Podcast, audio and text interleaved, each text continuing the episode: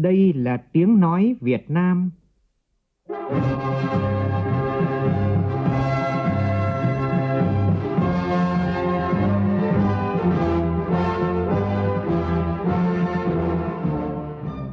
là tiếng nói Việt Nam, phát thanh từ Hà Nội, thủ đô nước Cộng hòa xã hội chủ nghĩa Việt Nam.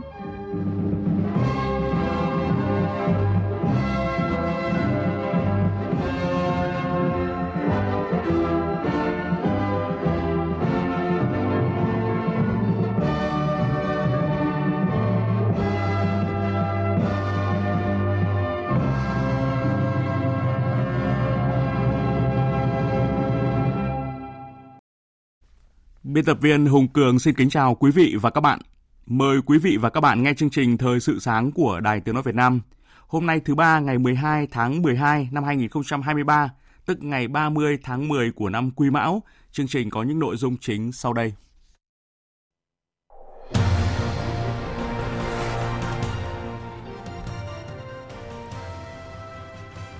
Tổng Bí thư Ban chấp hành Trung ương Đảng Cộng sản Trung Quốc Chủ tịch nước Cộng hòa Nhân dân Trung Hoa Tập Cận Bình và phu nhân bắt đầu chuyến thăm cấp nhà nước tới Việt Nam.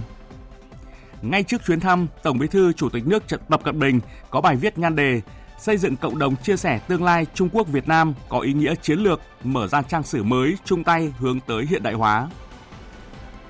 Diễn đàn Kinh tế Việt Nam qua nửa nhiệm kỳ Đại hội 13 của Đảng. Vinh danh những dự án mang lại giá trị to lớn cho cộng đồng. Trong phần tin quốc tế, Quốc hội Ba Lan bầu ông Donald Tusk, Chủ tịch Đảng Liên minh Công dân làm thủ tướng mới của nước này. Hội nghị COP28 dự kiến kết thúc vào ngày hôm nay, nhiều dự án kinh tế xanh có thể triển khai.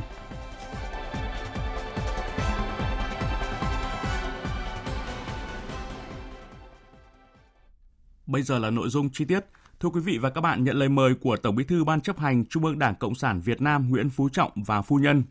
Chủ tịch nước Cộng hòa xã hội chủ nghĩa Việt Nam Võ Văn Thưởng và phu nhân.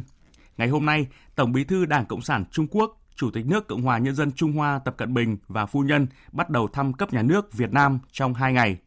Phóng viên Văn Hiếu thông tin.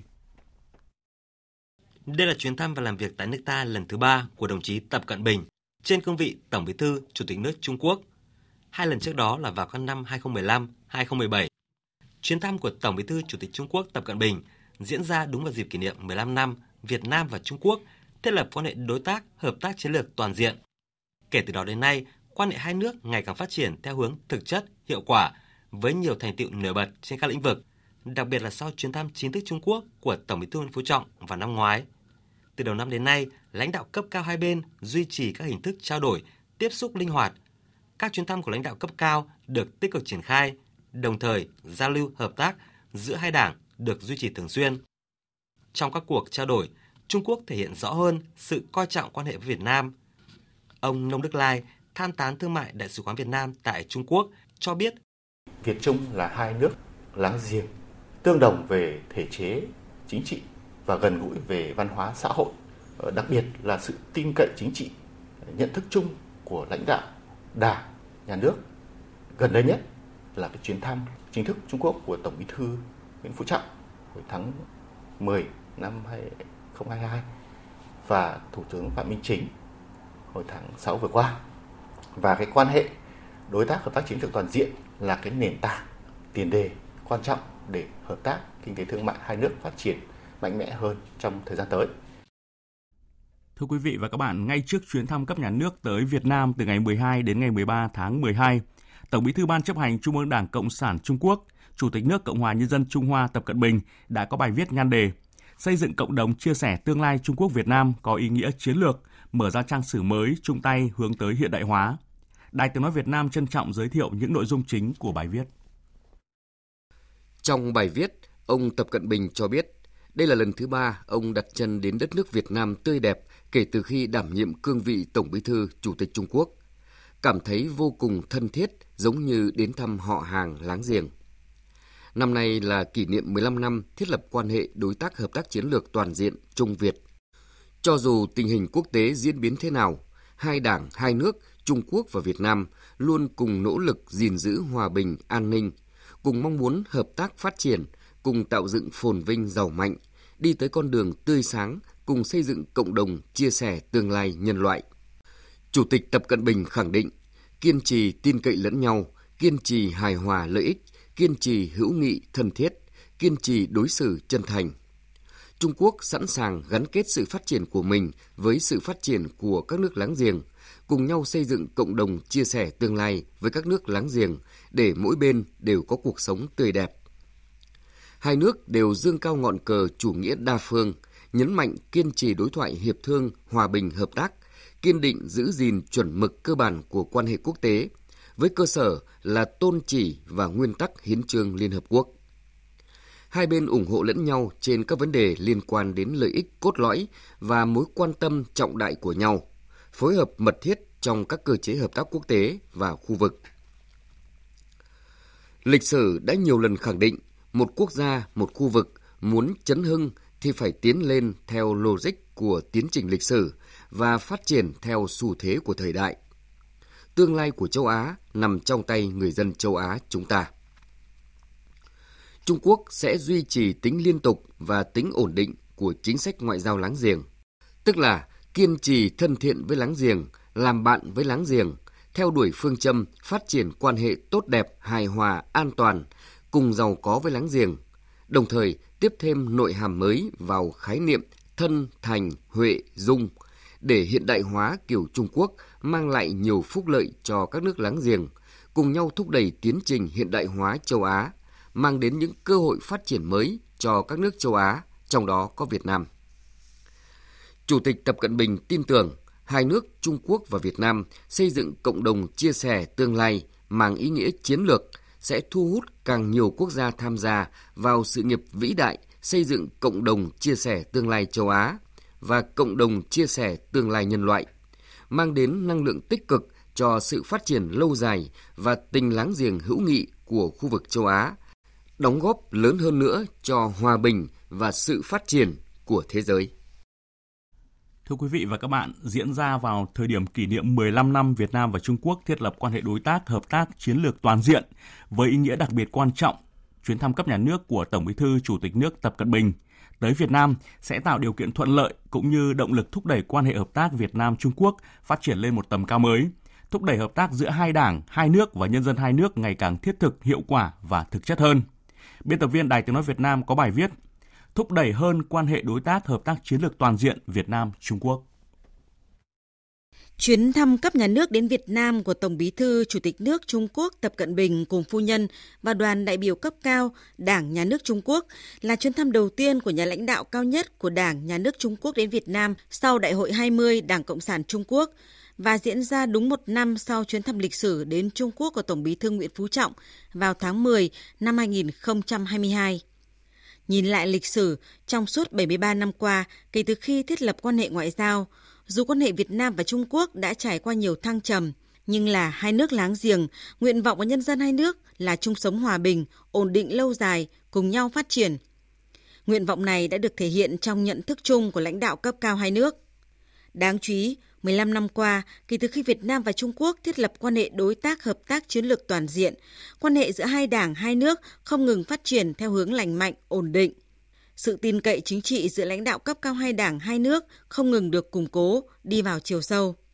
Về chính trị, lãnh đạo cấp cao hai đảng, hai nước duy trì tiếp xúc mật thiết, trong đó phải kể đến chuyến thăm chính thức Trung Quốc vào cuối năm 2022 của Tổng bí thư Nguyễn Phú Trọng – Diễn ra ngay sau đại hội lần thứ 20 của Đảng Cộng sản Trung Quốc, Tổng bí thư Nguyễn Phú Trọng là nhà lãnh đạo nước ngoài đầu tiên được các nhà lãnh đạo Trung Quốc mời thăm và tiếp đón chính thức ngay sau đại hội. Việc Chủ tịch nước Võ Văn Thưởng tham dự diễn đàn cấp cao hợp tác quốc tế vành đai và con đường lần thứ ba tại Bắc Kinh, Trung Quốc và trước đó, Thủ tướng Phạm Minh Chính thăm chính thức Trung Quốc và sự hội nghị thường niên các nhà tiên phong lần thứ 14 của Diễn đàn Kinh tế Thế giới tại Thiên Tân, Trung Quốc – dự lễ khai mạc Hội trợ Trung Quốc ASEAN lần thứ 20 tại Quảng Tây vào tháng 9 vừa qua. Các chuyến thăm thường xuyên này đã tiếp tục tạo sự tin cậy giữa lãnh đạo cấp cao hai nước. Quan hệ hợp tác chính trị được coi trọng cao độ cùng với lĩnh vực kinh tế, thương mại cũng có bước phát triển mạnh mẽ. Trong 20 năm qua, Trung Quốc là đối tác thương mại lớn nhất của Việt Nam và hiện nay Việt Nam là đối tác thương mại lớn nhất của Trung Quốc trong ASEAN – đối tác thương mại lớn thứ tư của Trung Quốc trên thế giới sau Mỹ, Nhật Bản, Hàn Quốc.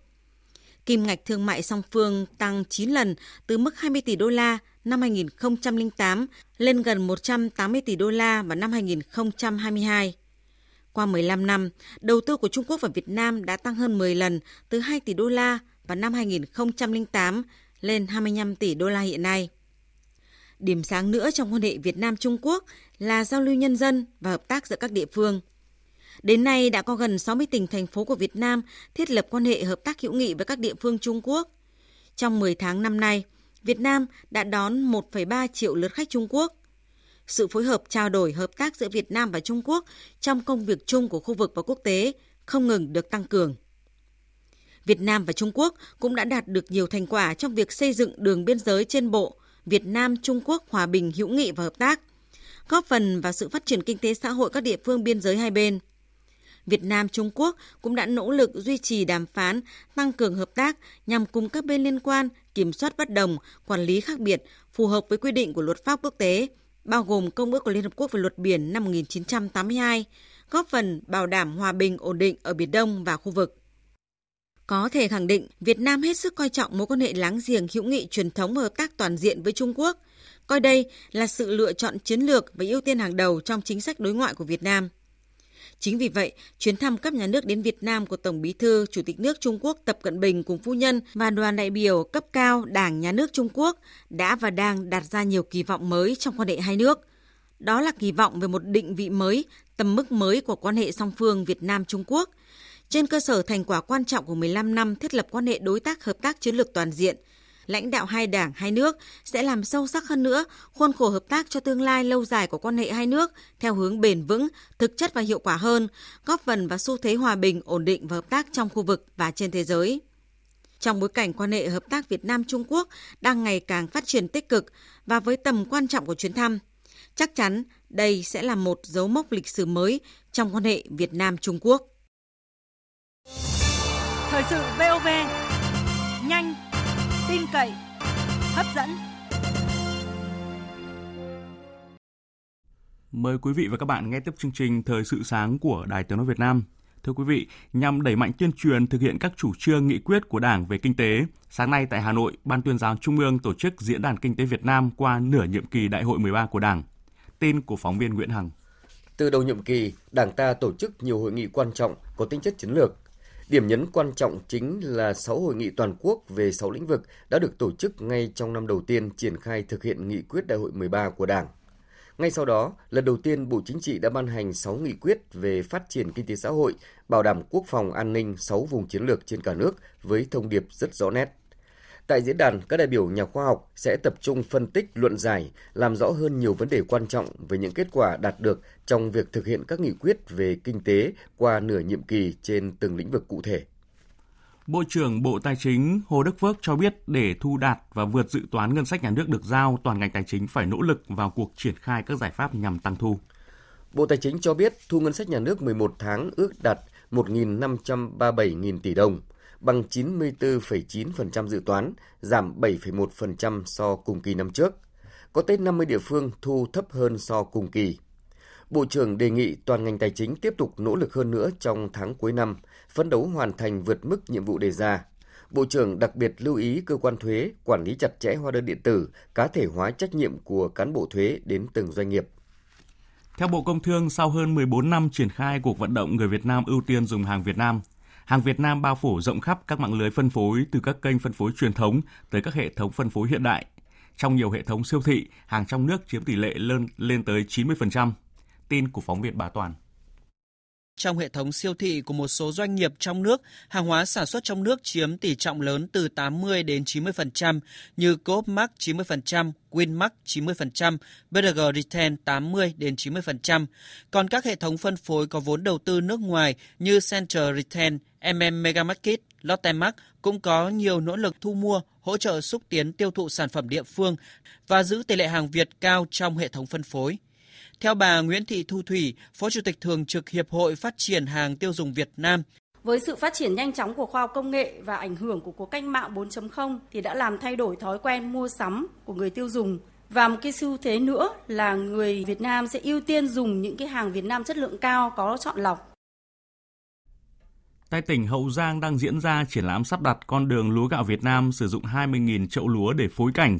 từ lúc lúa gieo mầm xanh cho đến khi hạt vàng bội thu. Đây là sự kiện nằm trong chuỗi hoạt động trong khuôn khổ Festival Quốc tế ngành hàng lúa gạo Việt Nam Hậu Giang 2023 do Bộ Nông nghiệp và Phát triển Nông thôn phối hợp với tỉnh Hậu Giang tổ chức diễn ra đến ngày 15 tháng 12. Con đường tái hiện sống động về nền lúa gạo Việt Nam qua các giai đoạn từ sơ khai đến hiện đại và khi lúa gạo Việt Nam phát triển không ngừng, định vị thương hiệu top đầu thế giới. Đặc biệt là những hình ảnh chỉ có ở những ruộng đồng quê hương đã xuất hiện tại con đường lúa gạo với ụ gom, đất phù sa, cây cỏ cánh đồng, công cụ canh tác lúa từ thô sơ đến hiện đại. Để tôn vinh những giống lúa quý đã làm nên nền văn minh lúa nước nghìn năm văn hiến, Bản đồ Việt Nam ghép bằng giống lúa đặc trưng đại diện của 63 tỉnh, thành phố đã được sắp đặt trên con đường lúa gạo này. Đây là cách quảng bá độc đáo thương hiệu gạo Việt Nam đến với thế giới.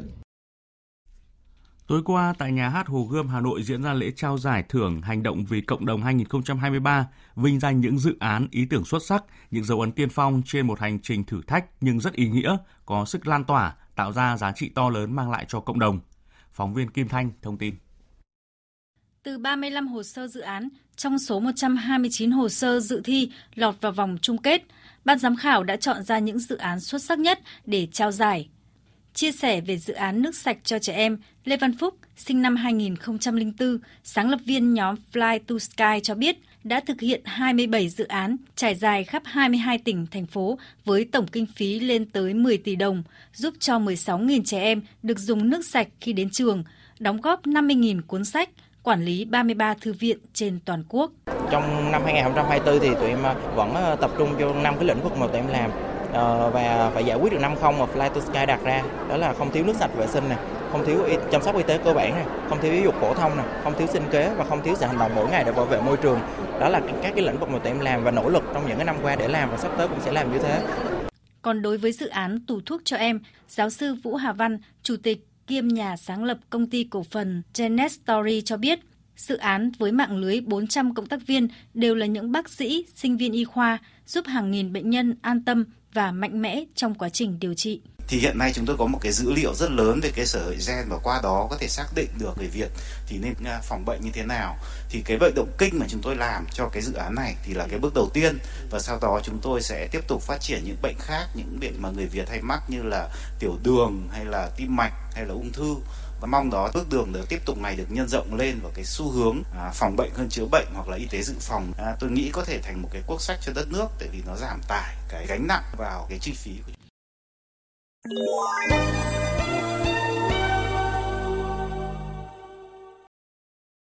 Chuyển sang phần tin thế giới. Hôm qua, Quốc hội Ba Lan đã bầu Chủ tịch Đảng Liên minh Công dân của ông Donald Tusk làm Thủ tướng, mở đường cho một chính phủ mới thân Liên minh châu Âu. Phóng viên Hải Đăng theo dõi khu vực Đông Âu thông tin. Chính phủ cũ của Thủ tướng Mateusz Morawiecki đã thua trong cuộc bỏ phiếu tín nhiệm tại Quốc hội ngày thứ hai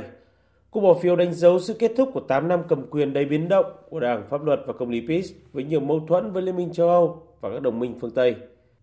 Ông Donald Tusk trở thành thủ tướng sau gần 2 tháng chiến thắng của Liên minh đối lập trong cuộc bầu cử quốc hội. Theo kết quả được công bố, ông Tusk nhận được 248 phiếu ủng hộ và 201 phiếu phản đối. Theo dự kiến, ông Tusk sẽ có bài phát biểu trước Quốc hội vào ngày 12 tháng 2 và công bố các thành viên trong nội các của mình. Ông Tusk sẽ được kỳ vọng sẽ cải thiện vị thế của nước này trong Liên minh châu Âu Hội nghị COP28 dự kiến kết thúc ngày hôm nay và đến lúc này nhiều bất đồng vẫn chưa được giải quyết. Tuy nhiên, một số cuộc thảo luận về kinh tế xanh diễn ra đã phần nào chỉ ra cách phát triển hài hòa với đại dương từ các cộng đồng ven biển và đảo nhỏ. Các chuyên gia nhận định vẫn còn dư địa rất lớn cho các dự án kinh tế xuất phát từ việc cải thiện môi trường, từ việc cải thiện tình trạng axit hóa đại dương đến khắc phục các rạn san hô bị tẩy trắng và nhiệt độ nước biển tăng cao. Rất nhiều dự án kinh tế xanh có thể triển khai – nếu khai thác được lĩnh vực này một cách hiệu quả, các nhà khởi nghiệp trẻ hoàn toàn có thể khai thác nguồn lực của đại dương để không chỉ đảo ngược tác động của khí hậu mà còn tạo ra doanh thu. Tại COP28, nhiều doanh nhân cho rằng nếu biết triển khai một cách thiết thực, hiệu quả, các công ty triển khai những dự án kinh tế xanh có thể nhận được nguồn đầu tư đáng kể từ quỹ tổn thất và thiệt hại. Bởi vậy, một câu hỏi còn bò ngỏ hiện nay là làm thế nào để chuyển giao nguồn tiền này đến tay các nhà đầu tư có phương án khả thi cao. Louis Blake, Phó Chủ tịch Phát triển Kinh doanh của Desolanature, một công ty khử muối bằng nhiệt mặt trời cho biết. Hiện nền kinh tế xanh đang được quảng cáo rất rầm rộ. Sau những gì mà tất cả mọi người đều thấy là hàng nghìn tỷ đô la đã được cam kết, nhưng cuối cùng thì các dòng tài chính đó hoạt động như thế nào? Số tiền đó đến tay những người đang thực hiện công việc trên thực tế như thế nào? Dòng chảy là gì? Làm thế nào để bạn thực sự truy cập được điều đó? Vì vậy, tất cả những câu hỏi rất quan trọng này vẫn chưa được trả lời. Theo một số ước tính, nền kinh tế xanh được ước tính sẽ tăng gấp đôi quy mô lên 3.000 tỷ đô la Mỹ vào năm 2030 Bộ Sinh thái và Môi trường Trung Quốc cho biết các nỗ lực kiểm soát ô nhiễm không khí của nước này đã đạt được tiến bộ đáng kể trong những năm gần đây, góp phần thúc đẩy tăng trưởng của nền kinh tế lớn thứ hai thế giới. Kỹ sư trưởng của cơ quan này nêu rõ, tốc độ cải thiện chất lượng không khí của Trung Quốc đang ở mức nhanh nhất trên toàn cầu, trong khi vấn đề ô nhiễm than về cơ bản đã được giải quyết trên toàn quốc. Những nỗ lực của Trung Quốc nhằm kiểm soát ô nhiễm không khí đã thu hút tổng vốn đầu tư khoảng 4.000 tỷ nhân dân tệ trên cả nước, đồng thời giúp tổng sản phẩm quốc nội tăng khoảng 5.000 tỷ nhân dân tệ. Thành quả có được nhờ việc ứng dụng rộng rãi các công nghệ và sản phẩm mới do Trung Quốc phát triển độc lập. Một thông tin đáng chú ý đó là Google đã vừa công bố danh sách xu hướng tìm kiếm trên Google trong năm vừa qua. Dẫn đầu xu hướng tin tức được tìm kiếm nổi bật của năm là từ khóa liên quan đến cuộc xung đột Hamas-Israel. Theo sau là từ khóa liên quan đến thảm kịch tàu lặn Titan bị nổ khi thám hiểm xác tàu Titanic dưới đáy Đại Tây Dương hồi tháng 6 khiến 5 người thiệt mạng, hay thảm họa động đất tại Thổ Nhĩ Kỳ và Syria hồi tháng 2. Đứng đầu bảng xếp hạng các nhân vật được tìm kiếm nhiều nhất năm 2023 là cầu thủ bóng bầu dục nổi tiếng người Mỹ Dama Hamlin. Về các câu lạc bộ thể thao, từ khóa Inter Miami, câu lạc bộ mà siêu sao bóng đá người Argentina Lionel Messi đang thi đấu, dẫn đầu các xu hướng tìm kiếm. Trong lĩnh vực âm nhạc, ca khúc Idol của Yoasobi, một nhóm nhạc gồm hai thành viên người Nhật Bản, đã bất ngờ đứng đầu hạng mục bài hát được tìm kiếm nhiều nhất. Tiếp theo chương trình sáng nay là một số tin thể thao.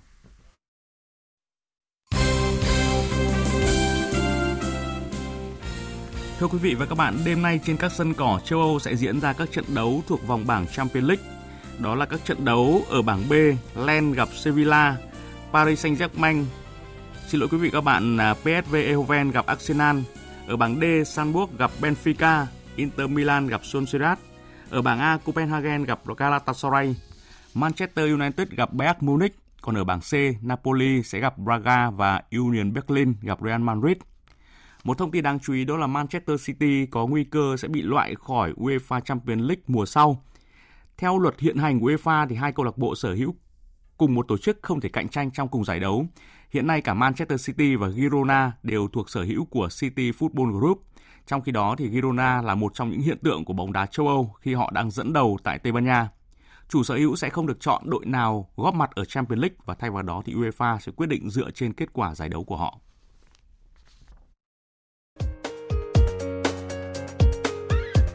Dự báo thời tiết Bắc Bộ có mưa, mưa rào rải rác và có nơi có rông. Riêng vùng núi cục bộ có mưa vừa, mưa to, sáng và đêm trời lạnh, nhiệt độ từ 18 đến 27 độ. Khu vực từ Thanh Hóa đến Thừa Thiên Huế có mưa rải rác, sáng sớm có sương mù và sương mù nhẹ, trưa chiều trời nắng, nhiệt độ từ 21 đến 28 độ. Khu vực từ Đà Nẵng đến Bình Thuận ngày nắng đêm không mưa, nhiệt độ từ 22 đến 32 độ. Tây Nguyên ngày nắng đêm không mưa, nhiệt độ từ 16 đến 31 độ. Nam Bộ ngày nắng đêm không mưa, nhiệt độ từ 23 đến 34 độ. Khu vực Hà Nội nhiều mây có mưa rải rác, gió nhẹ, sáng và đêm trời lạnh, nhiệt độ từ 20 đến 26 độ. Tiếp theo là dự báo thời tiết biển. Vịnh Bắc Bộ có mưa vài nơi tầm nhìn xa trên 10 km, gió nhẹ. Chiều tối có gió đông đến đông bắc cấp 3, cấp 4. Vùng biển từ Quảng Trị đến Quảng Ngãi, vùng biển từ Bình Định đến Ninh Thuận không mưa, tầm nhìn xa trên 10 km, gió đông bắc cấp 4, cấp 5. Riêng vùng biển Ninh Thuận, chiều tối có lúc cấp 6, giật cấp 7, cấp 8, biển động. Vùng biển từ Bình Thuận đến Cà Mau có mưa rào và rông vài nơi, tầm nhìn xa trên 10 km, gió đông bắc cấp 4, cấp 5. Chiều tối mạnh dần lên, có lúc cấp 6, giật cấp 7, cấp 8, biển động.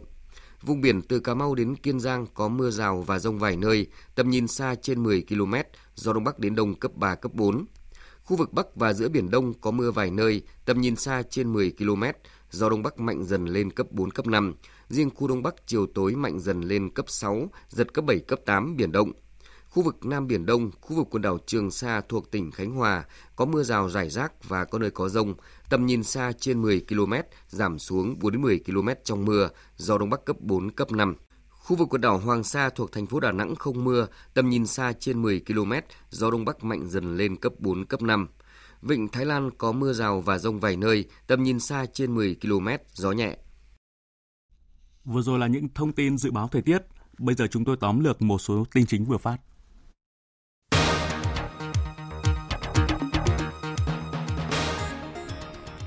Hôm nay, Tổng Bí thư Ban chấp hành Trung ương Đảng Cộng sản Trung Quốc, Chủ tịch nước Cộng hòa Nhân dân Trung Hoa Tập Cận Bình và phu nhân đến Hà Nội, bắt đầu chuyến thăm cấp nhà nước tới Việt Nam theo lời mời của Tổng Bí thư Ban chấp hành Trung ương Đảng Cộng sản Việt Nam Nguyễn Phú Trọng và phu nhân,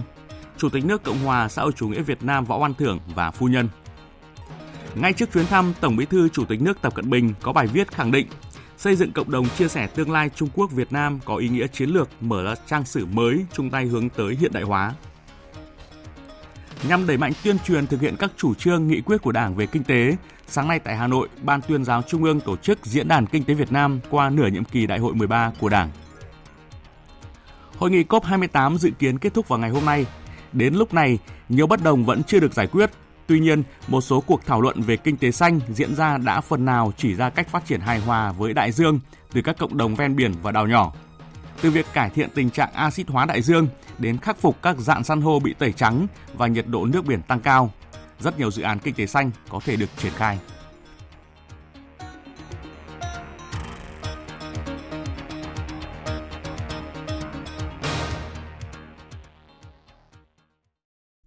Đến đây chương trình Thời sự sáng xin được kết thúc. Chương trình do biên tập viên Hùng Cường cùng kỹ thuật viên Thu Hằng, phát thanh viên Hoàng Sang phối hợp thực hiện. Chịu trách nhiệm nội dung Nguyễn Thị Tuyết Mai.